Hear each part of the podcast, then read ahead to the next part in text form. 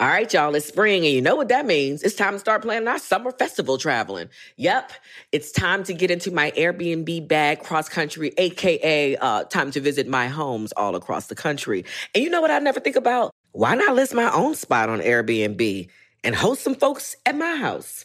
I mean, my house is cute. Yes, let's make money while we're spending money. Just trying to help you out, man, because your home might be worth more than you think. Find out how much at airbnb.com slash host. Tired of not being able to get a hold of anyone when you have questions about your credit card? With 24 7 US based live customer service from Discover, everyone has the option to talk to a real person anytime, day or night. Yes, you heard that right. You can talk to a human on the Discover customer service team anytime. So the next time you have a question about your credit card, call 1 800 Discover to get the service you deserve. Limitations apply. See terms at discover.com slash credit card. You know you've got a comeback in you. When you take the next step, you're going to make it count for your career, for your family, for your life. You can earn a degree you're proud of with Purdue Global. Purdue Global is backed by Purdue University, one of the nation's most respected and innovative public universities. This is your chance. This is your opportunity. This is your comeback. Purdue Global, Purdue's online university for working adults. Start your comeback today at purdueglobal.edu. Questlove Supreme is a production of iHeartRadio. What's up? This is Sugar Steve from Questlove Supreme.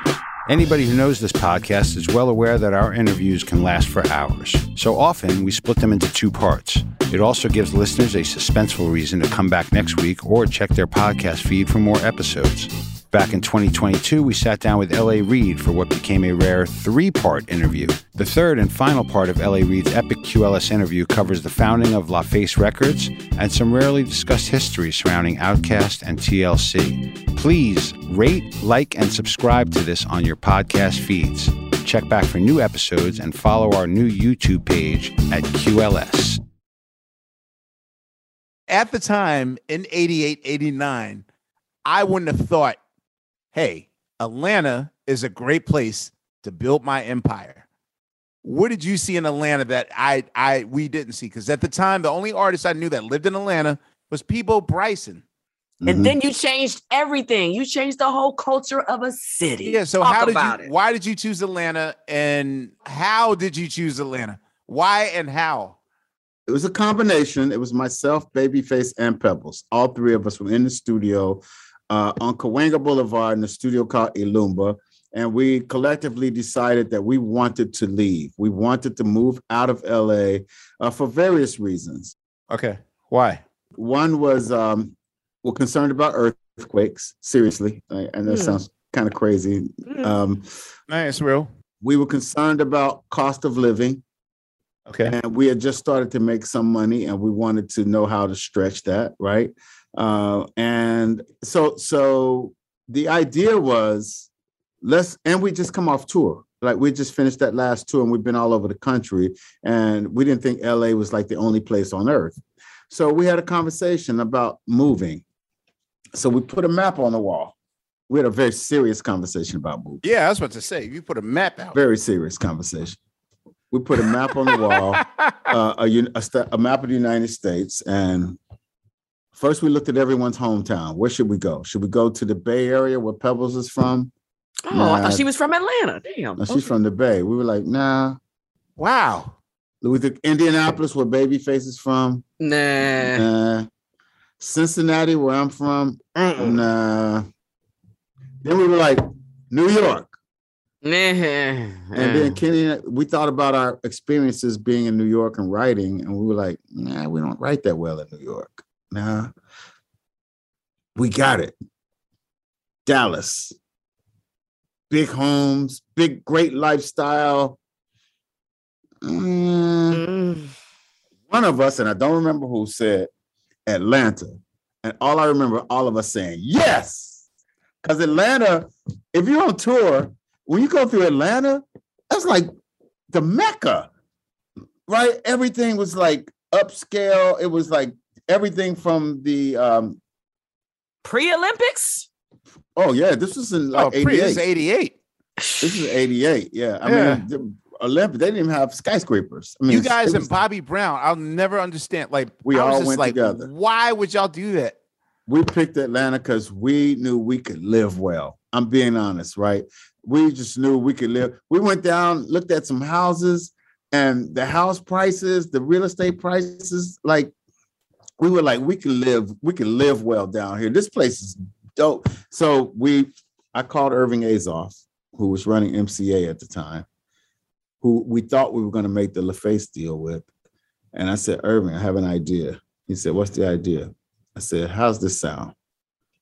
Motown of the South, Ooh. LaFace Records, Atlanta, Georgia. And he said, Where do I sign? And that's how it started. And he gave us the seed money to move, book the planes, book the hotels, found us a lawyer, found us a real estate agent, and, and we went down and we literally stayed there until we found homes. And where did Clive Davis come in the picture? Irving quit. Irving Irving's quit working at MCA. Oh. He, he left the company, right? So enter Clarence Avant. Yes, Godfather. So Clarence Avant, who'd always been there, right? Clarence says, "Well, if you're not doing it with Irving, then I'm going to introduce you to Jerry Moss, David Geffen, uh, and all of the various players. And we met everybody, and everybody was interested. Mo Ostin, we met everybody. How did you get out the contract though? You signed on the dotted line, no? No, we didn't sign anything. We just got producer advances because we made all of our hits at MCA. So we had a lot of money in the pipeline. So he just basically gave us the money that we were owed. And you didn't have to recoup it back or repay it back or anything? We never signed one thing. No. Wow. Um, no, we didn't sign anything. We just and, and it was a lot of money, you know, especially at that time. I can imagine. Yeah. You know, um, so Clarence introduced us to everybody. And when I was 18 years old, I read this book by this great record executive named Clive Davis. The Yellow Book. I'm like, I don't even know why. I don't even know why 18, 19 years old. Why am I reading about a record executive? I didn't even know why. But there was a photo of him sitting at the Beverly Hills Hotel pool with Sly and the family with Sly Stone. And I was like, I want to be that guy, right? Uh, not Sly. I want to be the guy sitting next to Sly, right? right. Uh, so this is my big opportunity to meet the great Clive Davis. And Clarence set it up we walked into the bungalow at the Beverly Hills Hotel to meet Clive Davis, and my mind was already made up. I was like, I'm doing this with Clive. But I couldn't say that. I couldn't play. Mm. I couldn't show the hand, and I didn't actually know how Face felt about it at the time. You know, I knew Face really wanted to work on Whitney, um, so it just all felt right. We thought we were going to do it with David Geffen, who said yes to our deal, and then he came back and said, "Actually, no, I don't want to do it. And his reasoning was, I'm not committed to the genre. It wasn't bad at all. It was very honest. He was like, I'm a rock. I was say, yeah, he ain't waste your time. He didn't waste that time. He's like, that's funny, Amir. Damn right, he wasn't because yeah, we were just, his guinea pigs. That's what I was thinking. I was like, oh wow. Now I'm just thinking, like, wow, I could have signed to a label. I could have signed to LaFace in 1993 if Wendy Goldstein had just went to like I'm now imagining the alt- alternate lifetime where Outkast needs help and the roots are the oh ones my that God. are like, and the roots are the ones that are on top. Oh, that's hot. That's wow. actually really hot. Wow. That's hot. That's hot. Man, I have a while we on I have a very specific Outkast question. So um I want you to talk about the differences in working with uh between Dre and and Big Boy. I really study Big Boy is somebody that I really look at and I look at a lot of the moves in his career, and they seem to be a direct reflection of you know you know his relationship with you. So I want to know. He talks. He's always spoken very highly yeah, of you man, in interviews and stuff. So much. You know what I mean? Yeah. So like, how have you? How's that relationship between those two guys uh, over the years? How's that developed? It's always been really good, and and the truth is, I think it might have been one of my better relationships because I didn't know their music as well. Like, like I mm. couldn't tamper. Do you know what I mean? Mm-hmm. Like if TLC uh-huh. makes a record, I have a very strong opinion about it. Or or anybody, you know, uh, Usher makes a record, I have a very strong opinion about it. But with Outkast, they were such they were such originals that if they felt passionately about it, my job was to be a servant leader instead of being wow. uh, instead of meddling. I have a question. Okay, am I the only one that thinks this, Fonte? As much as I love elevators, Okay. dude, in 1996, to make your first single a very slow tempo song that's like 88 BPMs, not not conducive to what I believe dance culture was in But that was in the South though. Like, Atlanta. that was Yeah. that was Atlanta. a risky Nah, song. like, that was such a risky yeah, song, yo. in the South for us, man. That was nah, it was shit. It wasn't risky for us. We ran the fuck out of elevators like immediately. Because when I we got that, like by that point, I was like getting serviced by DJs and whatnot. And yes, as a as an as a northeasterner, like I was I was in the groove of where hip hop was in that period between like 92 BPMs and 100 BPMs, like very fast pit. And when I put elevators on, I just stared at the record like, yo, this is so slow and spacey. How am I going to wake make this work in my DJ sets? And yet y'all went with it. Like there was no fear whatsoever. I actually didn't know one way or another. Like to be honest with you, right? Andre and Big Boy and Rico Wade, they came to the Great office and they were like, "This is it. This is it. This is it." And I knew Andre. What I did know is that that Andre verse was. Oh, We all knew that. I mean, Yeah. that was like Right. seriously, like, damn, he's good. He's really good. Um, but as a song, I probably had the same opinion you did. I was like, this is a little slow. It's not that clear either. You know, like it wasn't. It wasn't. It wasn't sparkling. It was dark, right? and um, so I had the same. But but I really believed in. I really believed in Rico Wade. Like Rico Wade was the leader, and he was he was my ears, man, my eyes and my ears to to everything that that we were doing in that world of of Outkast, the Goodie Mob, and even you know parental advisory is. yes. You know, oh yeah, PA, absolutely. PA, right? Yeah, they, yeah. they were in the crew as well. So I just listened to Rico and it worked. And after it worked, my relationship with them was you guys make your own decisions. I, if you want my Mm-hmm. opinion, I'll give you my opinion, but I'm not giving you my opinion unless you ask me. Yeah. Is that still your relationship with Big Boy now? Because Yeah. y'all still like work. It's To this still day. to this day. Yeah. That's how y'all do. I do what That's he amazing, says. man. I do what Okay, so without Rico's presence on Speakerboxxx, how do you trust your instincts? I mean, by this point, they're they're now a marquee act. They're your A-listers, and without the muscle of of organized noise sort of under them. I mean, even though they're there Right. somewhat, how shaky was it to navigate a double album of clearly two different sides? Right. and not only make it work, but make it one of their most and and to take them on stage. I was there that night. I couldn't believe that shit. How hard, not hard, or how worrisome were you to like go with your gut being the? I'm, I'm assuming that you're now manning the ship for at least that album Yes. that you didn't have yes. Rico there to guide you. Right. So things that kind of changed, they really grew into their, they really had grown into it. I mean, this was after Stankonia, right? And and which was a massive success for them. Um, and I mean, the real story was it was Big Boy's solo album, Mhm. right? And it was complete. And it was it was done and and I heard I like the way you move. So I felt confident that we had like a big single. And Andre called because they weren't working together. It's, I mean, this is fairly common knowledge, I think. Yeah. They weren't working together. And Andre called the office. Reid, when are you dropping Big Boy's album? I gave him the date. He's like, so if I want to drop an album with that, how much time do I have? And I think I told him you got three weeks. He was like, three weeks. Ah, okay. What?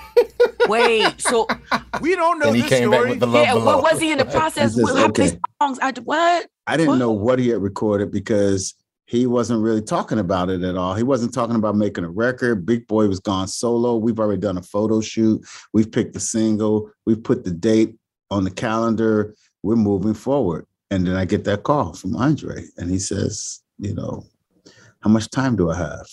And that was the first time I had an indication that he wanted to make an Mhm. album. We had not talked about it at all. And I told him three weeks. And I just remember him saying, "Ah, okay. And he hung up. He was probably done already.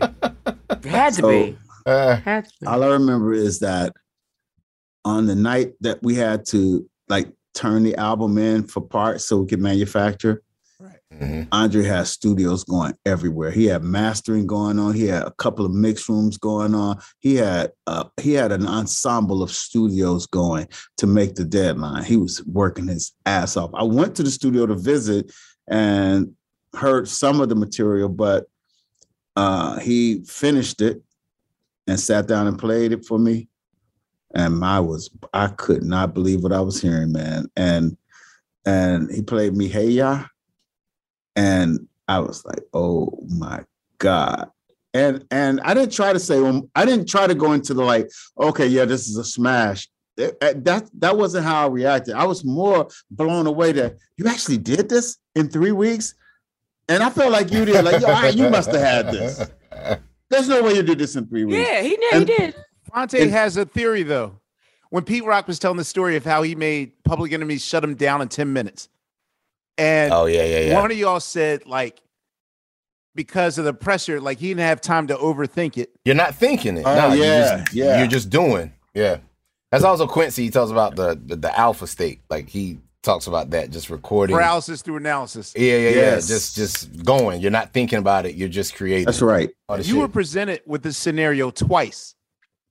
And I always wanted to know how far did TLC get and going with that initial thing where I believe Lisa suggested all three of us should make solo records.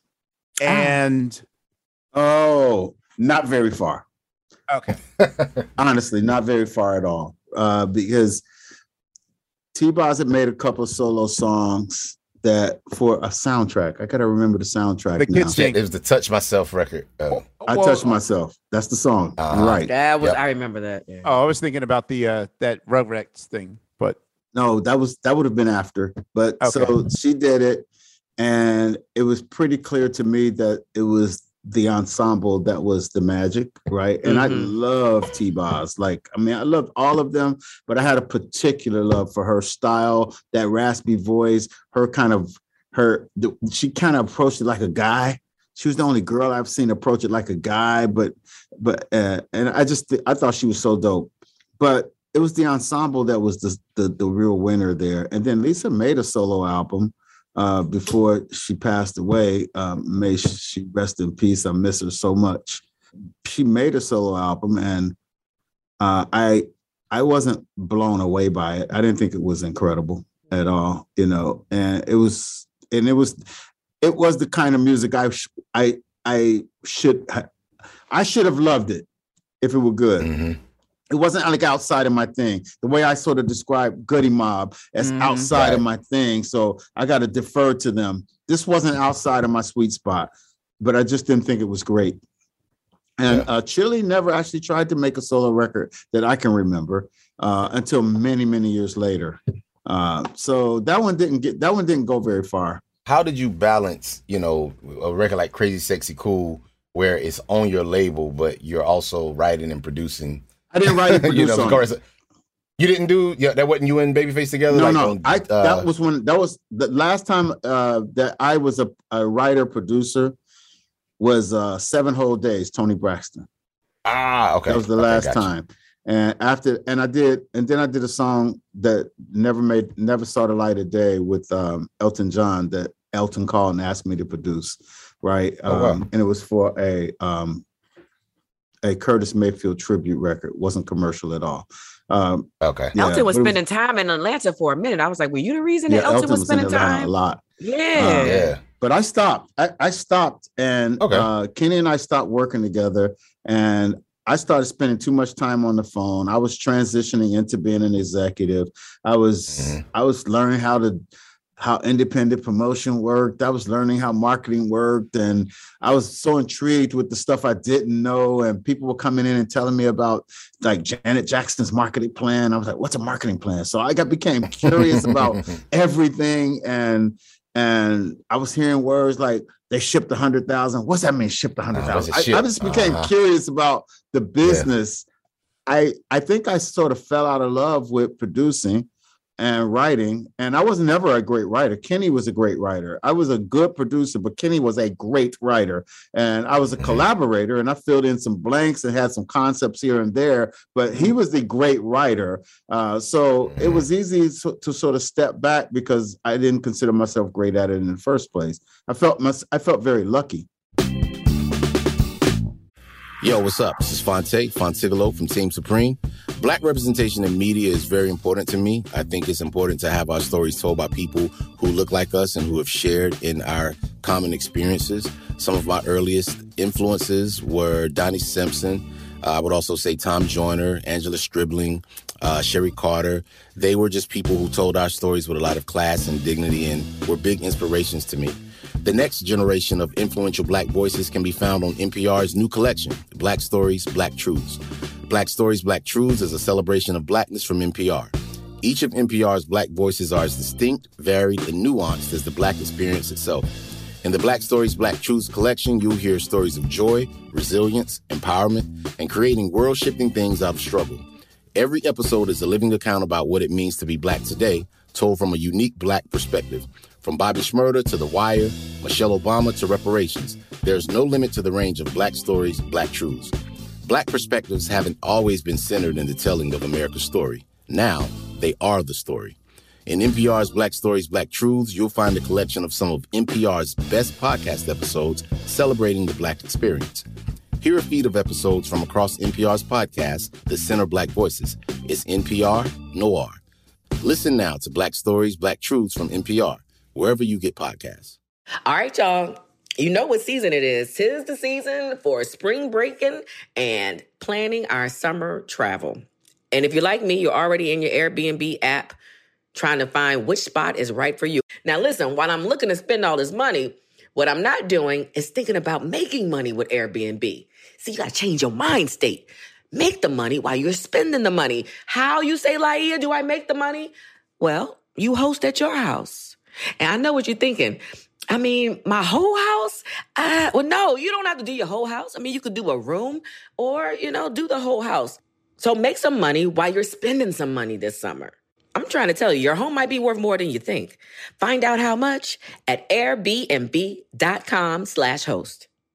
In the 1980s, Frank Farian was riding high as a successful German music producer, but he was bored. German pop was formulaic, dull, and oh so white. Frank had bigger dreams, American dreams. He wanted to create the kind of music that would rival larger than life artists like Michael Jackson or Run DMC. So he assembled a hip hop duo, two once in a lifetime talents who were charismatic, full of sex appeal, and phenomenal dancers. The only problem? One very important element was missing, but Frank knew just how to fix that. Wondery's new podcast, Blame It on the Fame, dives into one of pop music's biggest controversies. Milli Vanilli set the world on fire, but when their adoring fans learned about the infamous lip syncing, their downfall was swift and brutal. With exclusive interviews from frontman Fab Morvan and his producers Frank Farian and Ingrid Sagi, this podcast takes a fresh look at the exploitation of two young black artists. Follow Blame It on the Fame wherever you get your podcasts. You can listen to Blame It on the Fame early and ad free by joining Wondery Plus.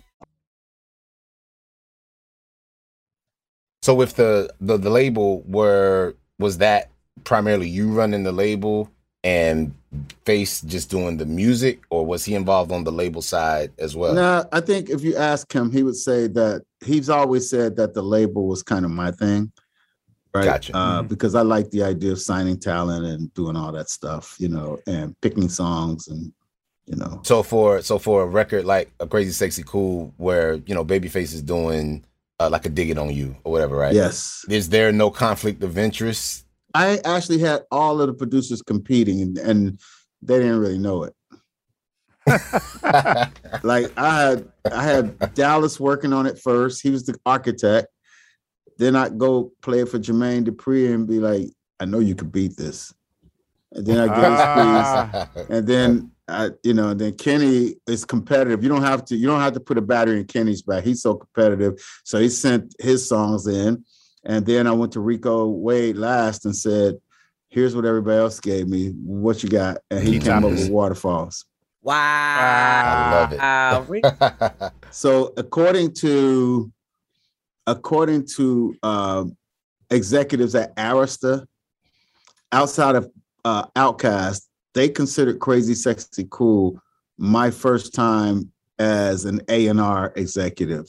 That Mhm. I I wasn't the writer, I wasn't the producer, uh, and that was that's and so if it was my first, I didn't see it that way, but if it was, I did okay. with with no input from Clive at all. Like, Uh, Hey, oh yeah, maybe- Clive, Clive. Not once it was done, Clive had opinions about the singles, and uh, and we had, you know, "Creep" was the first single. I love "Creep," by the way. Man, But, listen, that um, should still go off. So we shot a video for "Creep." wasn't very good. It's huh? like, damn. So we shot a second video for "Creep." Oh, Again, wasn't very good. I'm like, fuck. Now I'm in wait, trouble. Wait, what? Yeah, we shot two videos and they weren't good. The, the, the world never saw them. yeah. I'm And so I was embarrassed. So I switched singles. I said, Creep's no longer the single. We're going to go with this song called Kick Your Game that Jermaine Dupri did. Clive was Oh, like, hold it, hold it, Hold hold it. Why are you He's like, changing singles?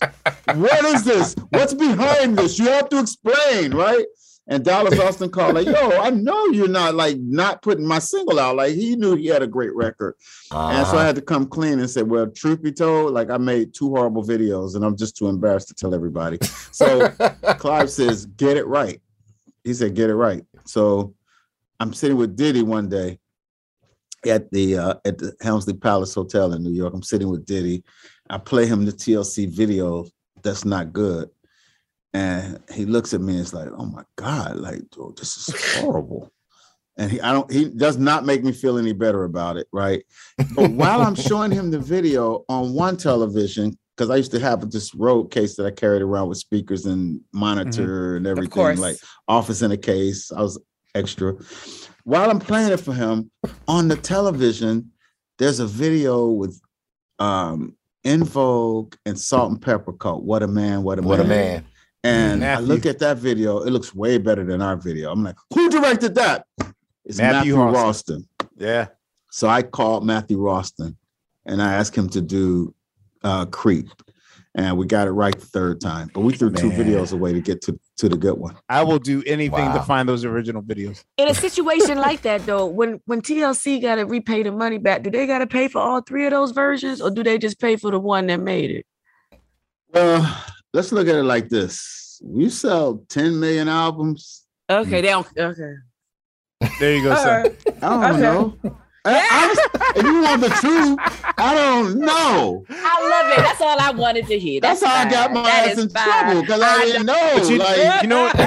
I'm so busy you know like trying else? to make the great record, trying to make the great video. like, I'm spending wait. people's uh, money and not realizing it. You know. I I'm love seething with anger because to sit in the Geffen offices and be told your videos are one and done, like there is no going back.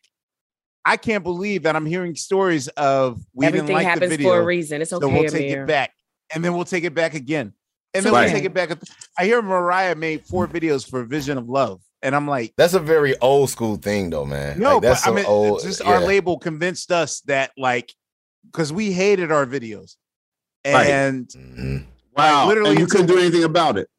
yeah, like you were stuck, either Yeah. video or no video. Like, oh my god, I- Yeah, those Roots videos weren't too memorable. That is- why I hate making videos. Weird enough then- that She's being mean to you. No, that's- that's like, your just- videos are not too memorable. That's mean. Listen, say that? the reason that I am here is because I'm the Roots' largest fan, so I can say a couple truthful things. I'm here because Okay, I tell all the truth. I, You know yeah. I'm, I'm I'm neither not bothered either way. No. Um, so okay, I, I was always curious. Got The call the night that Left Eye burnt the house down.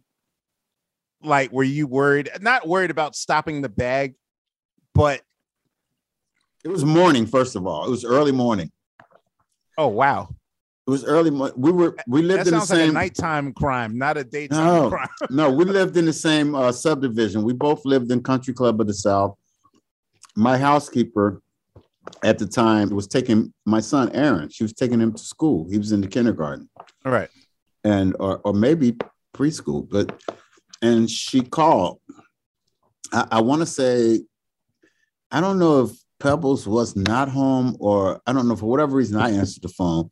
She said, I just drove by. Lisa house is on fire. So I I look outside. I see helicopters swarming. I'm like, oh shit. So I just start trying to find Lisa. I just start trying to find her. And I found her, right? I called every number I had, everybody I knew, and I found her. And she said she was okay. She said she didn't get hurt. She was okay. And she told me it wasn't on purpose, it was an accident. And um, I immediately went to protect her. And I had friends in the police force there, like the, the chief of police was was a friend. And I just asked him, like, can you just help me to protect her? Like, I don't want her to be arrested. I don't want anything to happen. So he helped me. We we gave her uh, an entire floor at the Swiss Hotel in Buckhead, and with police, and no one could get on the floor. And she stayed there until uh, she had to go to court for it. And and then you know, but yeah, I didn't think about anything except her safety. Okay. 94, 95, especially 96, 97 is probably one of the most tumultuous times in black Oh, God. exec. Yes. And you know, all right, the thing is is that we lived in Europe during this time period, so we really were sort of out of the literal crossfire. You lived in um, Europe at the time? we we we the, the shortest story is that basically we realized Richard Nichols was was intuitive enough to the, the day that God rest his soul, Kurt Cobain committed suicide. Rich said the label's going to drop us because by this point Aerosmith had went to Sony, Guns N' Roses wasn't coming up with another album, and now Nirvana's gone. And literally, like those three acts and all the billions that they made enabled Geffen to have a black department. And we were their first act. And Rich sort of had the spidey sense that everybody's going to get the axe. So we better just grab our publishing money, run to Europe, get a flat, and then just become like the black version of the commitments. Like get a tour bus and just tour all over Europe. So we just lived there for like three years straight working. So we were really we we hadn't met none of our peers, none of that stuff. Like we come back to record new albums, see our families, but for the most part, it's like six months touring in Europe and spot dates like all over the United States touring. But for the most part, we had missed a lot of the stories that we heard between like what what was the trouble brewing between like executives and you just knew you knew how toxic that environment was. How frightening was it being a black executive? And more important how did you avoid getting sucked into just the toxicness of it all where beef is now like a regular thing between executives you know Yeah. That's a great question. And I have to tell you, like, I was really concerned. I was really concerned about it. And because I was, I was very close to Puffy, right? Mm-hmm. And I helped start Bad Boy. You know, I get help help get him the deal for Bad Boy, and very proud of that, by the way, because I actually wanted him to be an A and R guy at LaFace, and after one meeting, I realized that this is this is nobody's employee. This guy's a, this guy's special, you know. Right. Uh, and yeah, I was concerned about it, man, because I felt I felt like Atlanta wasn't the East or the West, so we were kind of we weren't viewed as the competition for either the East or the West, right? Whatever we were doing in Atlanta, even though like we were we were we were having hits, but culturally, the impact of the West Coast was really huge, right? With Snoop and Dre and Pac and all of that, and then the Bad Boy on the East Coast. Those things were like very front facing. And what we did at LaFace wasn't as front facing, like our artists were, but Kenny and I weren't like that. We weren't, there was no chain, there was no, you know, we weren't like that, you know. So But I can only imagine that the more success you got, the more it puts you out front to become sucked into that. Because Yeah. I don't think I don't think that there would be a bad boy death row thing if Puffy were releasing records produced by me. I mean, not to be self-deprecating, but I'm just saying that obviously there's a competition thing on what label's going to wind up on top. And Right. you're actually selling more units than both those labels, at least for their Right. artist alive. Right. You know. Right. Right. I mean, you could have been an easy target. I don't thought I was avoiding it, man, as best I could, and I knew everybody. I mean, I So seriously you have relations everybody. with Suge and you have relationship with Yes. Puffy and Yes, yes, and I did. I didn't know. I I did not know Biggie, and I did not know Tupac.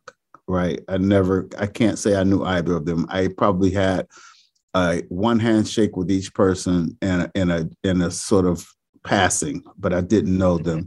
Um, and yeah, so I have. I tried hard, and I won't kid you.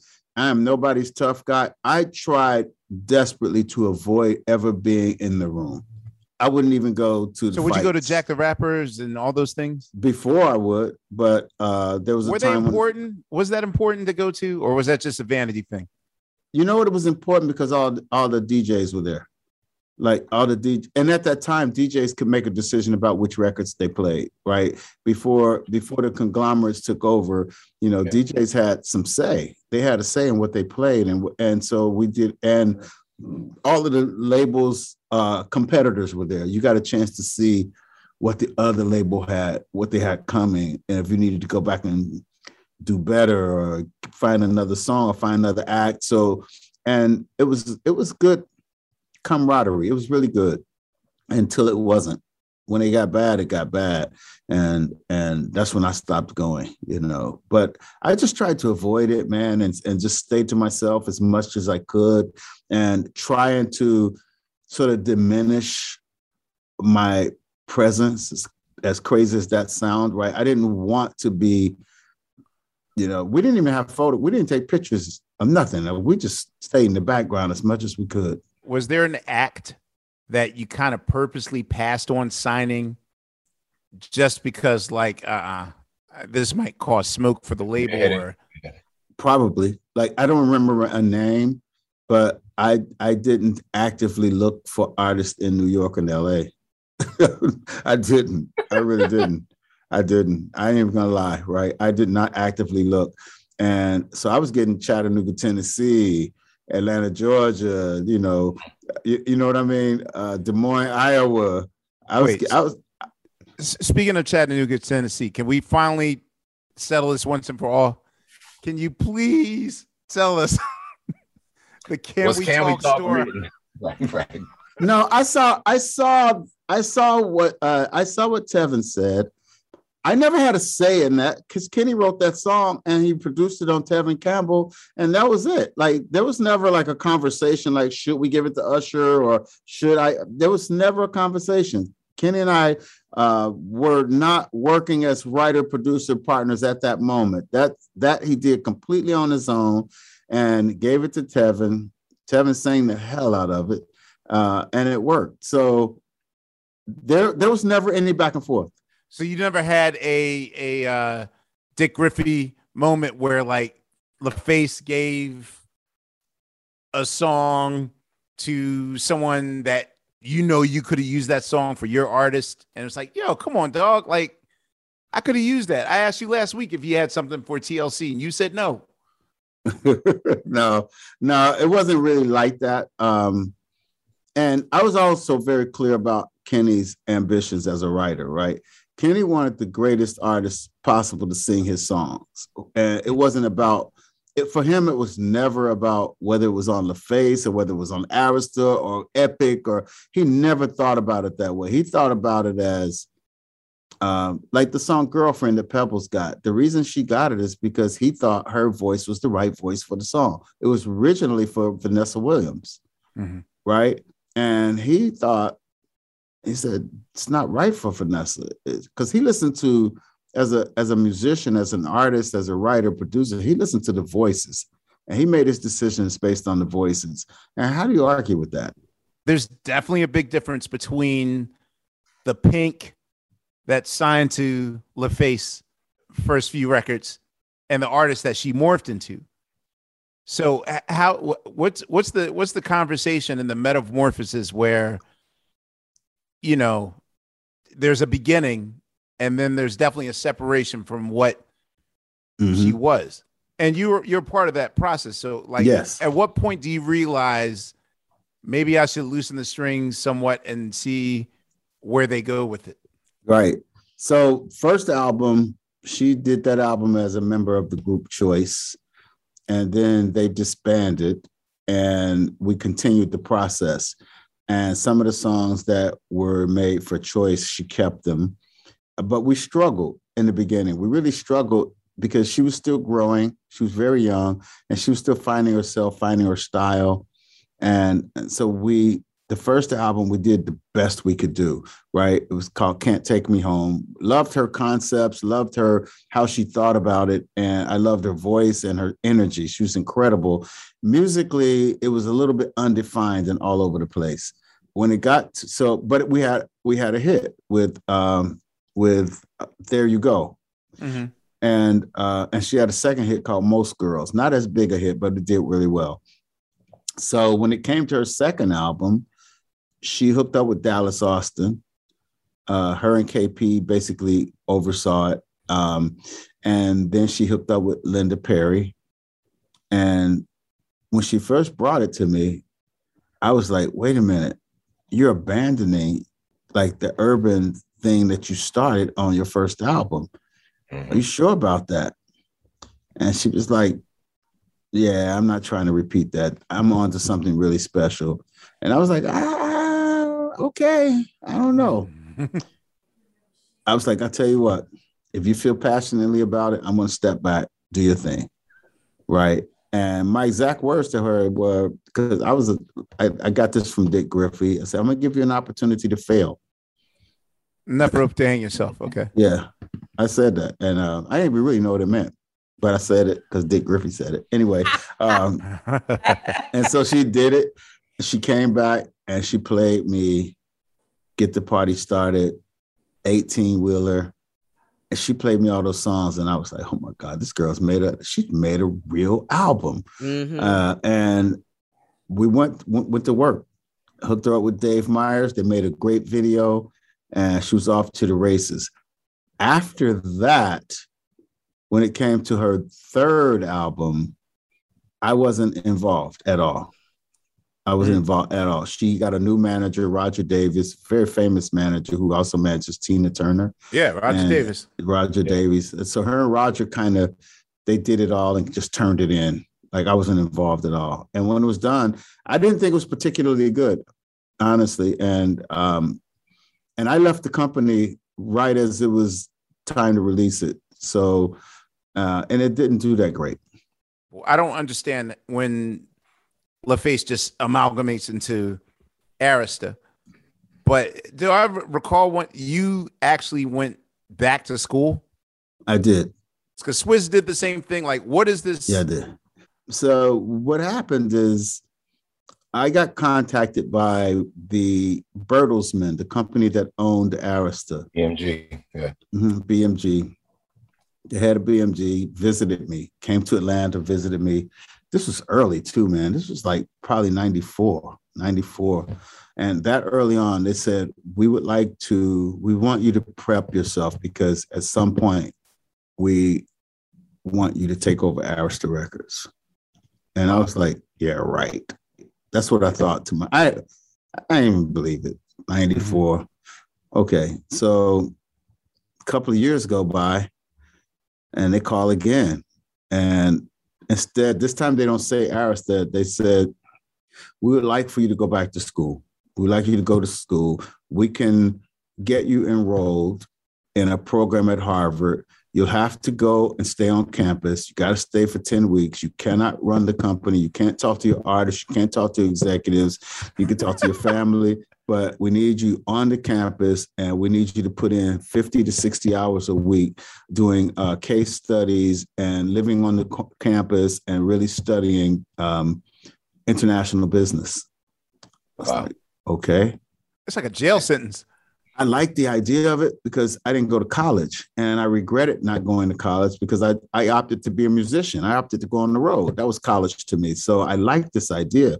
So I went and I stayed there for my 10 weeks and um, it was really hard because it was really, really hard. So I got kids on campus to tutor me uh, and help me get through it. And I made friends with other people in the in that were in my in my dorm. Uh, so it was like the students were teaching each other. So you really had to go to Harvard and stay at Harvard and do you had to do that. Yeah. Yeah. I lived on campus and I'm a, and at this point, like I'm a I, I live in Atlanta. I'm a I'm a I'm a musician, half musician, half executive. You know, I'm a hybrid. I'm a very weird hybrid. I don't know how to dress. I don't know how to walk. I don't know how to talk. I don't know which handshake to use. I'm like completely confused. I'm a fish out of water in the greatest institution in the world, apparently, right? Uh, so it was very intimidating. Everybody seemed so smart. I mean, the accents, and you know, when you hear when you hear when you hear guys with Indian accent talking about EBITDA, it sounds smarter, you know, or guys from the UK, they always sound smarter than we do, right? Um, right. So it's just all very intimidating. And then I found my groove right, right around halfway point, I started to find my groove and and and figured it out. And at the end of it, I graduated, and I didn't know if I would. What were some of the things you learned from that program? Like, how did that? We really studied businesses. We studied things like things that you would love. Like we studied decisions that Phil Knight made to make Nike a success. We discovered, gotcha. you know, things like that. Like, and we would take it in steps like they would present us a case, they would show us the, the dilemma or where the company could go one way or another. And then they would test us basically, basically like what decision would you make here? And then we would go to the next sort of chapter of the story. Um, and it was just basically case studies, studying each person's case, not only in entertainment, but or, or, or in apparel, but everything from public utilities to you know hospital to grocery stores to um, automotive toyota uh, to disney. We studied we studied businesses. There's of course a famous book out now called the harvard report where they first did a, a case study of clive davis yes. embracing black music. Were they still using that book as a no we didn't we never got there but they have so many like they they collect case they collect case studies from all over the world.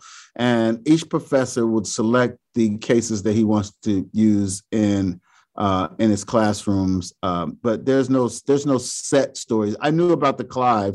They actually did one with me uh, about uh, it was like the study of black music right? Um, and uh, um, they did i know a lot of people that they've actually done the reports they don't publish them all they don't actually uh, use them all but they just basically collect information and and and they teach it and and it's good the way we went about it like it was intimidating at first uh, until I got my groove and realized that there were things I knew that some of the people in the room didn't, didn't know. Yeah, Once I got that confidence, I was like, okay. Because uh, they study in business, but you've been running one. Yes.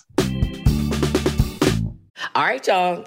You know what season it is. Tis the season for spring breaking and planning our summer travel.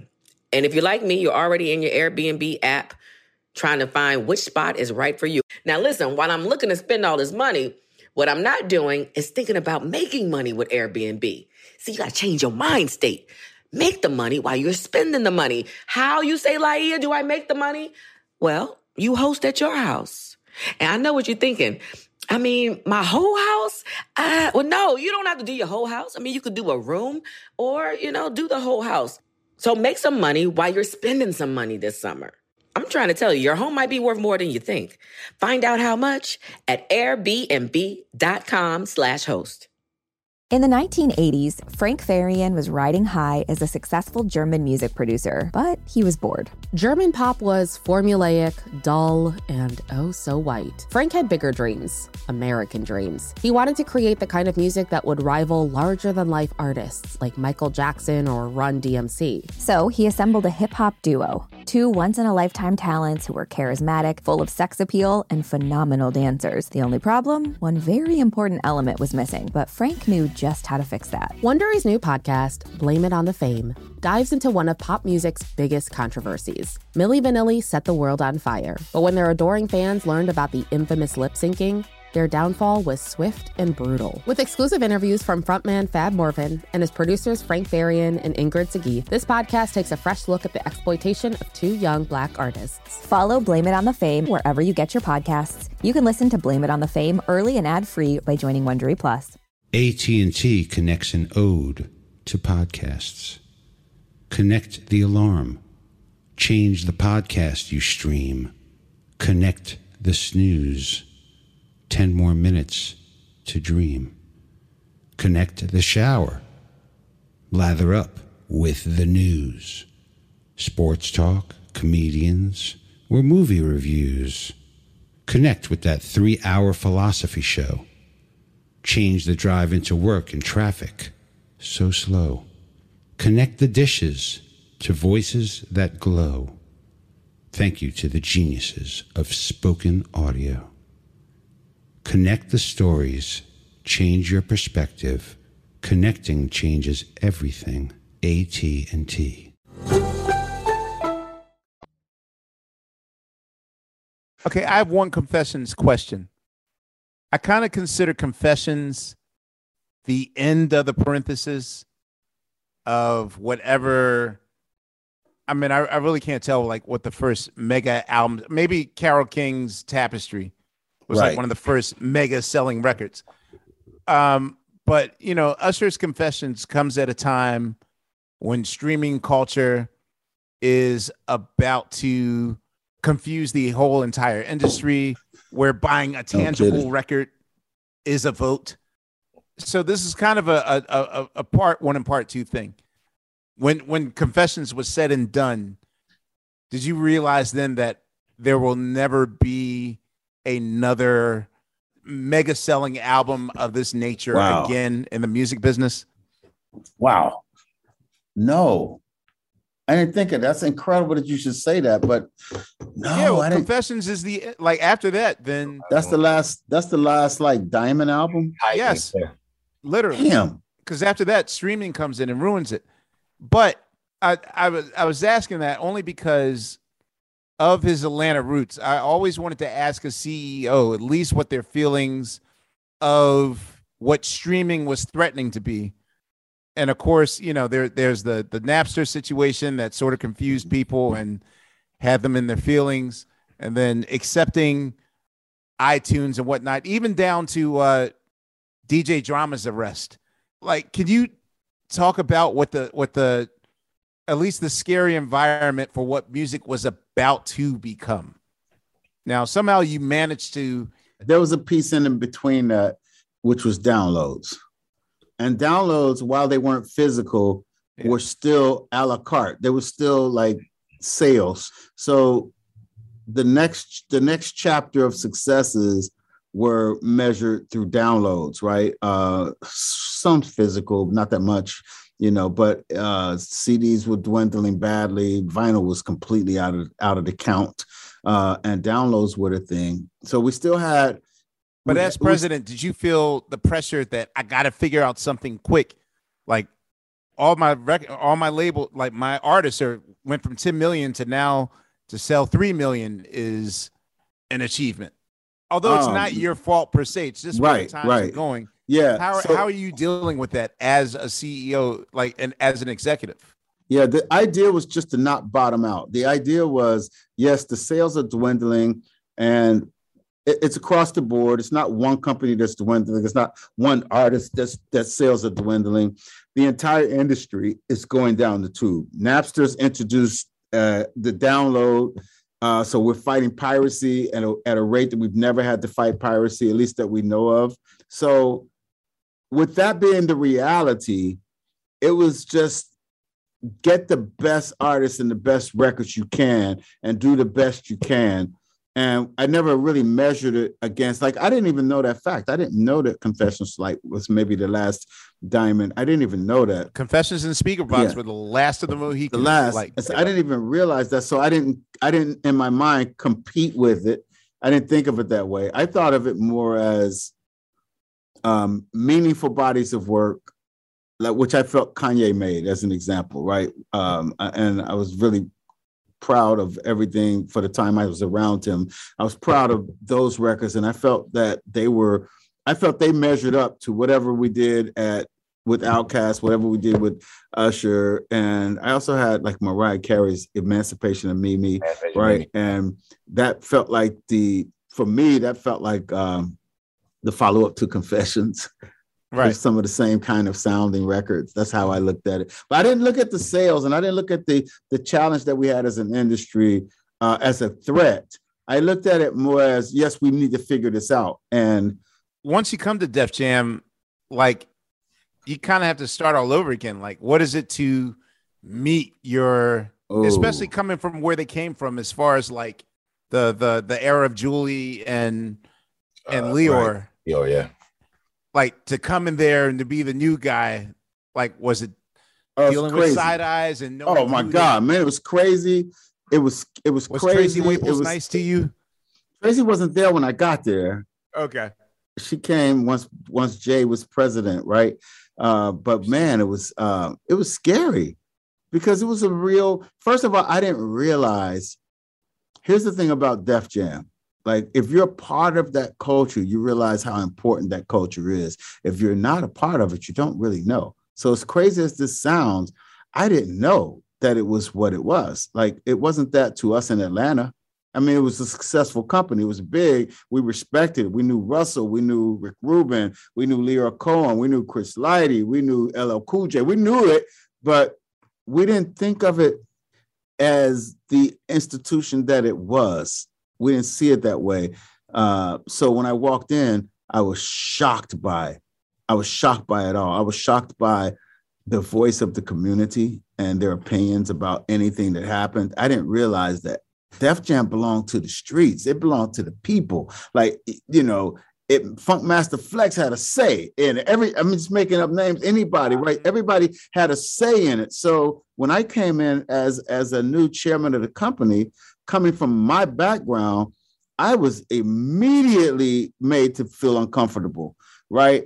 Executives were taking out articles in the newspaper and in Billboard magazine talking about how I wasn't fit for it and how you know how would I know how to go talk to DMX? Like you know, it was, it, it- and and I felt it. I really did. I felt it, and I didn't feel welcome at all.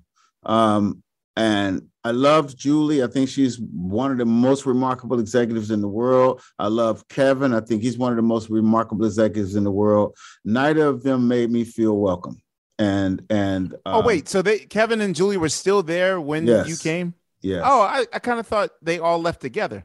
yeah, they they were there when I got there. Uh, only Lyor had left, um, and I didn't feel very welcome, right? And um.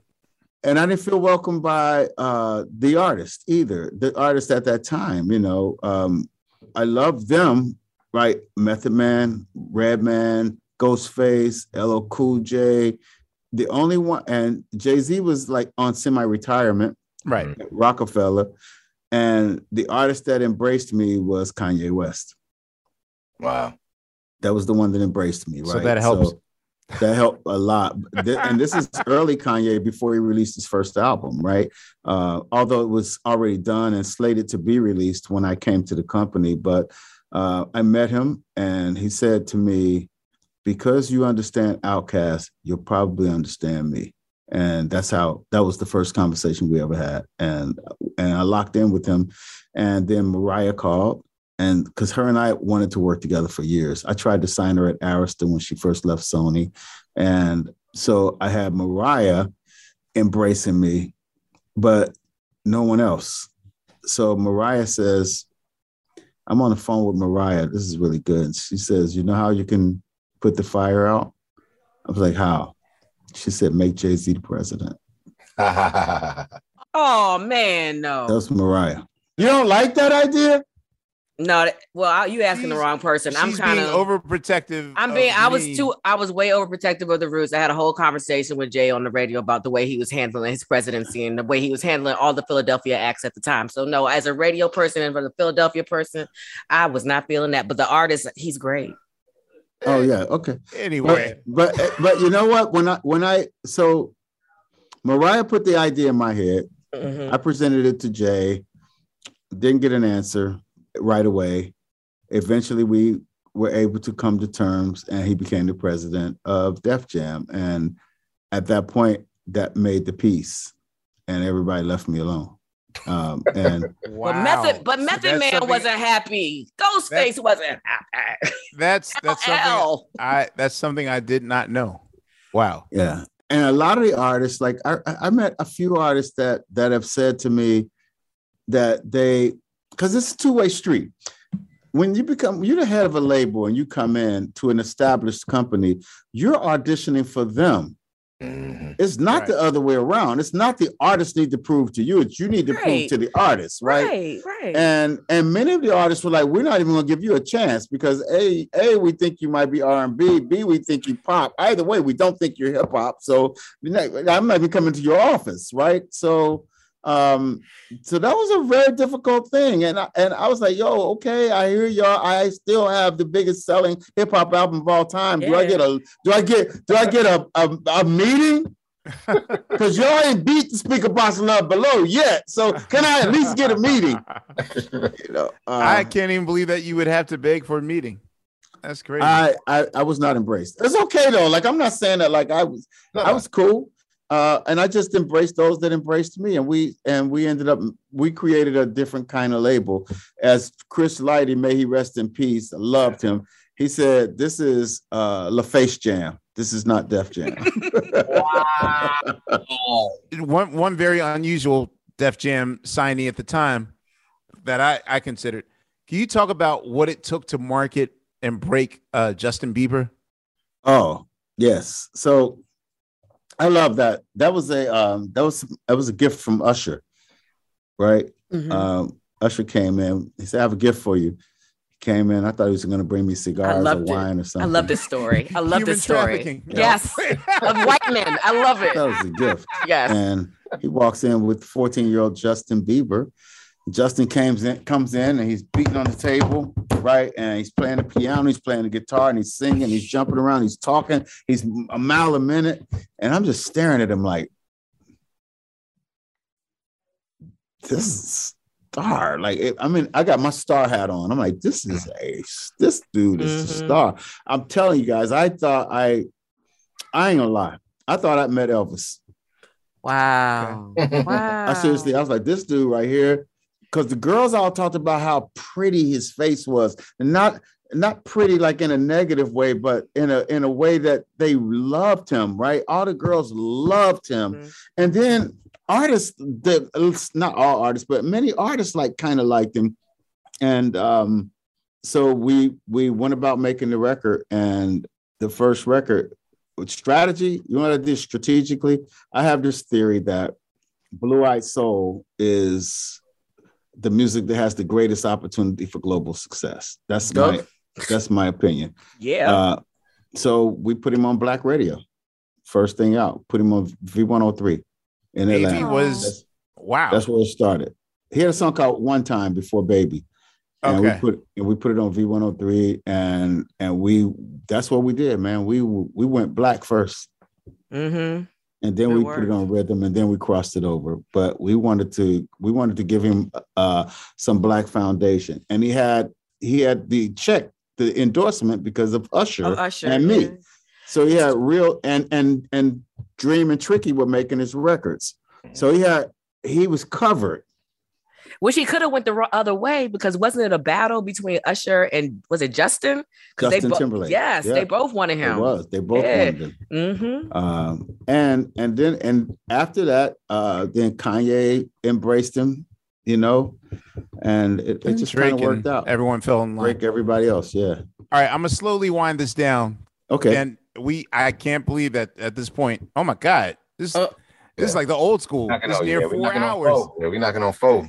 This might this might be three episodes. My sister just smiled when you said we're gonna wind this down. Yo, Yeah, I I'm seen sorry. I seen her walk past about three, four times. Like I'm not. I'm just saying. I ain't saying. shit. I mean, at this rate where you've worked at labels and whatnot, do you believe in the theory that I hear people say all the time, like it's going to be the end of labels, no more labels? If it is going to be the end of labels, what will happen to music next? Because I do feel like something is going to eventually give.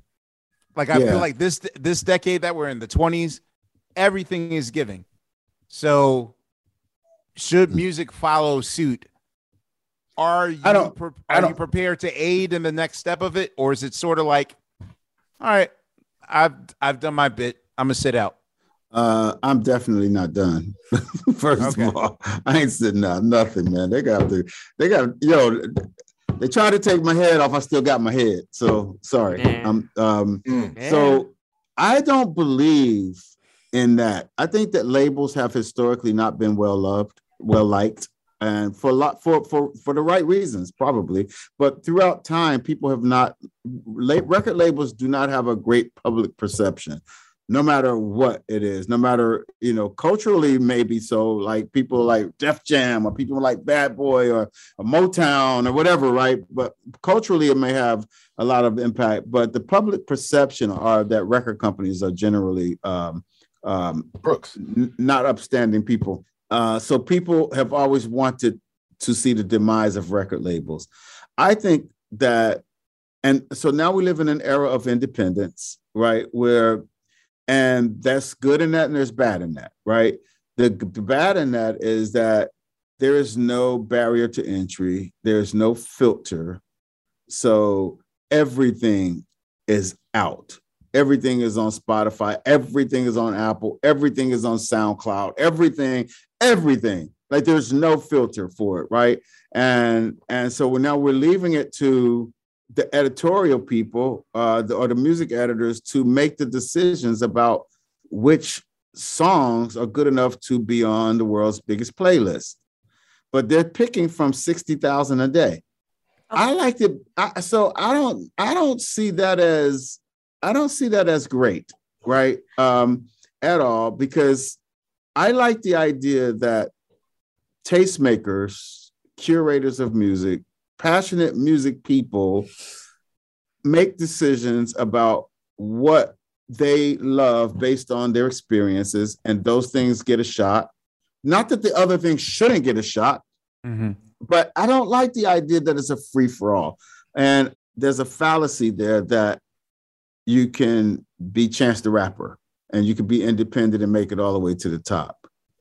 But as I understand it, he's probably got 50 like employees and a lot of money and all kinds of stuff. That's not exactly the same thing as being just a starving kid in Columbus, Ohio who wants to be independent, right? That's not the yeah, same he has thing he has money. so if you're a kid, you if you're a 15 year old kid in Columbus, Ohio, and you don't have a record label and you're told to do it on your own, mm. man, you don't know what to do. You do not know what to do, right? So that means that you're gonna you're gonna put your music out. It might get wasted. You're gonna waste a lot of time. You're gonna get encour- discouraged, and we might actually not see the next star because you've been discouraged before you get an opportunity to come out of the gate. Whereas if someone embraces you and put their arm around you and says, you know, I believe in you, and oh, by the way, I'm leaving out something very important. Hmm. You're you're a a a highly trained, wildly successful, ma- massively talented musician, and you respect people who put the time in that you put in. Whether you like their music or not like their music, you respect the fact that or all of you guys are, are seasoned executives and seasoned professionals, and you respect people who do. There's something to be said for the people who are just doing it as a hobby, who aren't serious, who aren't as serious as you are, who aren't as talented as you are, who aren't who, who haven't been challenged the way you have, who have never been on stage, right? There's something to be said for the fact that we need the music infrastructure to tr- as a training ground.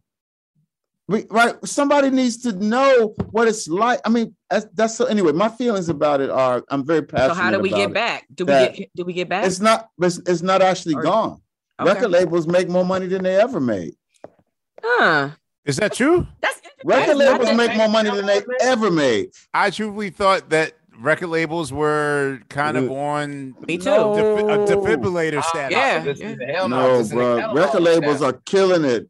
Universal Music is is is is worth over fifty billion dollars, bro. A music company. I'm not talking about film or TV or tech. I'm talking about music content that you created. Right. But but Right. Universal at this point owns so many properties in that way, right? Like not any it's not as many individuals. I mean, they they've been they've been gobbling up labels for years. But the point is that like they are making an abs. The record labels are making an absolute fortune. Okay. an absolute fortune. Uh, and I don't begrudge it. It's beautiful, you know. Um, I wish I was right there getting bonuses right now. and I'm not mad at it. But the point of it is that the infrastructure hasn't died. It takes a record label to say, okay, hey, Lil Nas X, that's an example. Lil Nas X, come, he comes out with his Old Town Road. It becomes some kind of a phenomenon, independently, by the way. It gets picked Mm. up by a major label.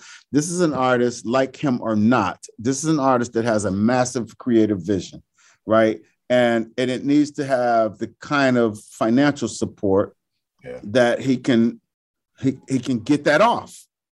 He can't do that independently. Those ideas are too big. Honestly, those ideas and those Yeah. ideas are very expensive. Otherwise, we get a we get a fraction of who this artist could be. If he wasn't signed to Columbia Records, I'm saying that he would be a success, but he'd be a fraction of the artist that he could be because now he has the infrastructure to really get it off. he's the artist that fits in that mold. I mean, for me, when I talk to young artists coming up, my thing is just if you're gonna sign to a label, if you're gonna do that, my advice is if you're gonna do it, you might as well play big. You might as well swing for the fences. Like That's the only no reason to do it.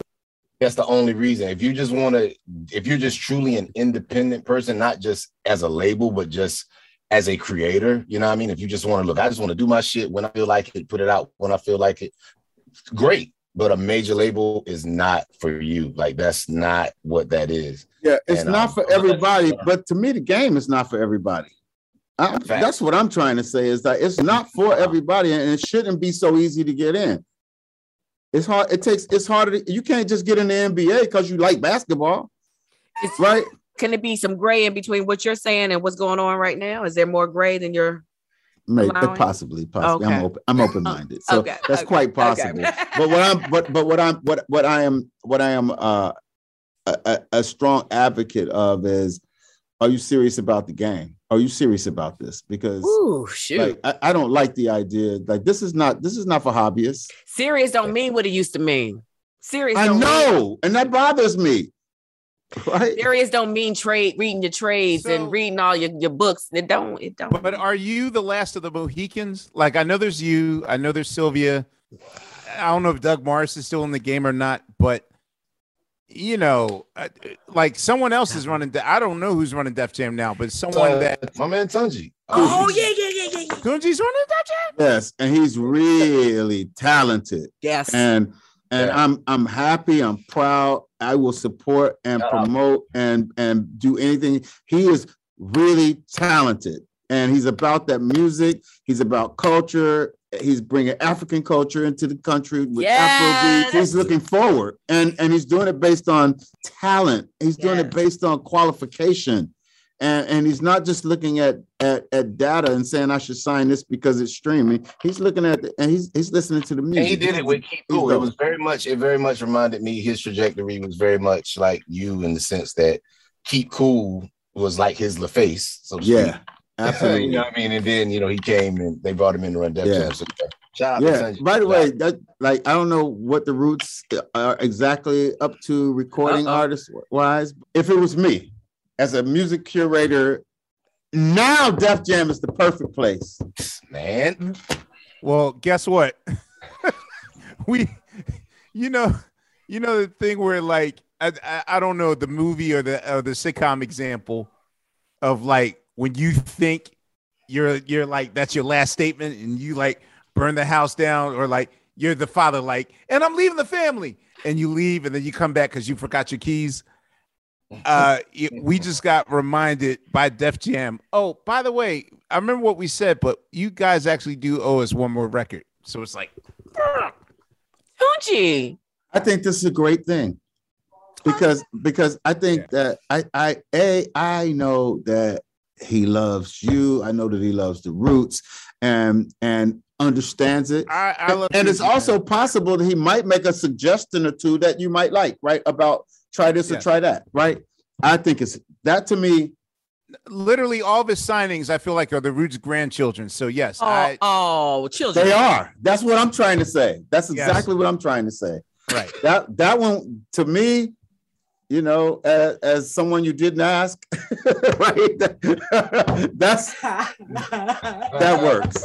I got it. Before we go, before we go, man, I know you gotta go. I just wanted to say this, man. You played a very, and I'm so happy we're having this chance to have this conversation. Uh, you played a part in my career that I'm sure you have no idea you did. But um, this is back in like 2007. You had a group on your on Def Jam Playaz Circle. They were through DTP, and so um, my man Denon Porter, to him. He hit me to do some records. He was like, "Yo, man, I'm burnt out. I need just some hook ideas, whatever." And I was like, "All right, cool, whatever." So I just referenced a couple hook ideas for him and sent them off, and I didn't think nothing else of it. And so the song that I did, it was a song called Paper Chaser, and I just sang it as a reference. And so the joint ended up. I didn't find out until like later that the song actually made the record, and so I ran into uh, Tity and Dollar. We was at BT Awards in 07. And uh, me and Dollar was talking, and he was like, "Oh my god!" He was like, "I was like, yo, I'm Phonte, man." He was like, "Oh, yo, what's up?" And I'm like, "What the hell?" And he said, "Man, the thing with that record," he said, "We sent it in, and he said we was thinking about like getting Akon on it because you know Akon was going up at that time. He was like, we was thinking about getting like Akon or somebody went on it. He said, but L.A. Reid was like, "Yo, who's the dude that's singing on it? I like him. Just it sound good like that. Just keep it. You know what I'm saying?" And uh, I just want to say thank you LA so much. style. That really, that really put, uh, yeah, really gave me just a, a lot of confidence and belief. I'm like, yo, this dude, A battery in your pack. fucking- Woo! Oh, I'm man, I was like, yo, like, That's great. That's so nah, just thank you, thank you so much for that, man. That really meant a lot. thank What's you. up? That's great. I'm so happy to hear that. Well, Thank you guys. Thank, Thank you. you. Thank you I inviting appreciate this uh, on behalf of Oh, oh, and real quick, thank you for putting out Splackavelli by Pressure. Yeah. and by the way, Ahmir, you are Yeah. like you like you're the dopest dude in this business, man. Like just that's got I just I really love and appreciate you, man. Like you you just yeah, you make me proud to be a part of this thing. well, I, I think You you. represent us well. and I appreciate you for not not dropping me on my birthday. I'll I'll never forget. I, I think by the way, I don't think that's the truth, but I'm gonna let you have it. Rich, that probably was Rich trying to get him to finish some That's shit. some- that was what that was. I don't even know how you do that. How you- I called you on my birthday. I remember that. Listen, I remember that. But on anyway, behalf, on behalf of Unpaid Bill and Sugar Steve, sorry, Steve, we once again hogged all your questions. It's all good. I've been reading my uh, recent episode of Black Beat magazine the whole time. yeah, you tapped you tapped out on me, Sugar. Sugar. You tapped out on me, but it's all good. All right, on behalf of Lightyear and Phontigallo and the great LA Reid, this is Yes. Questlove Supreme, and uh, we'll see you on the next go round.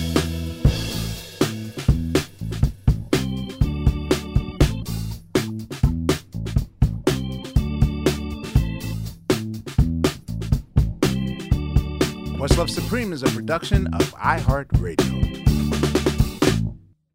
For more podcasts from iHeartRadio, visit the iHeartRadio app, Apple Podcasts, or wherever you listen to your favorite shows. There's no distance too far for the perfect trip. Hi, checking in for. Or the perfect table. Hey, where are you? Coming. And when you get access to Resy Priority Notify with your Amex Platinum card Hey, this looks amazing. I'm so glad you made it. and travel benefits at fine hotels and resorts booked through Amex Travel, it's worth the trip. That's the powerful backing of American Express. Terms apply. Learn more at americanexpress.com slash with Amex. Are you still searching for your perfect place to call home? Well, now is the time to buy at Fisher Homes. If you're looking to move in before the end of 2024, May could be your last opportunity to start building your dream home and close before the year's end. If you're hoping to move in even sooner, Fisher Homes also has homes that are move in ready and waiting for you, where you can start enjoying the benefits of homeownership even faster. Schedule your personal tour with a new home advisor today at FisherHomes.com and make this spring the season you find your perfect home sweet home. I'm so excited to tell you JC Penney and country music singer-songwriter Walker Hayes are partnering together on a new limited time men's collection for the everyday guy. What I love about Walker Hayes is his laid back nature. He's a family man and being a country megastar while also having seven kids. You know, he likes to keep his style cool and casual. This new collection is perfect for the guy living the t shirt life or someone wanting some fresh options that feel just as good. It's easy to wear, affordable styles that celebrate the ultimate family man, along with the quality, durability, and sensibility dads appreciate. Available online Saturday, May 4th at jcp.com and in store Thursday, May 16th, just in time for Father's Day. Limited time only. JCPenney, make it count.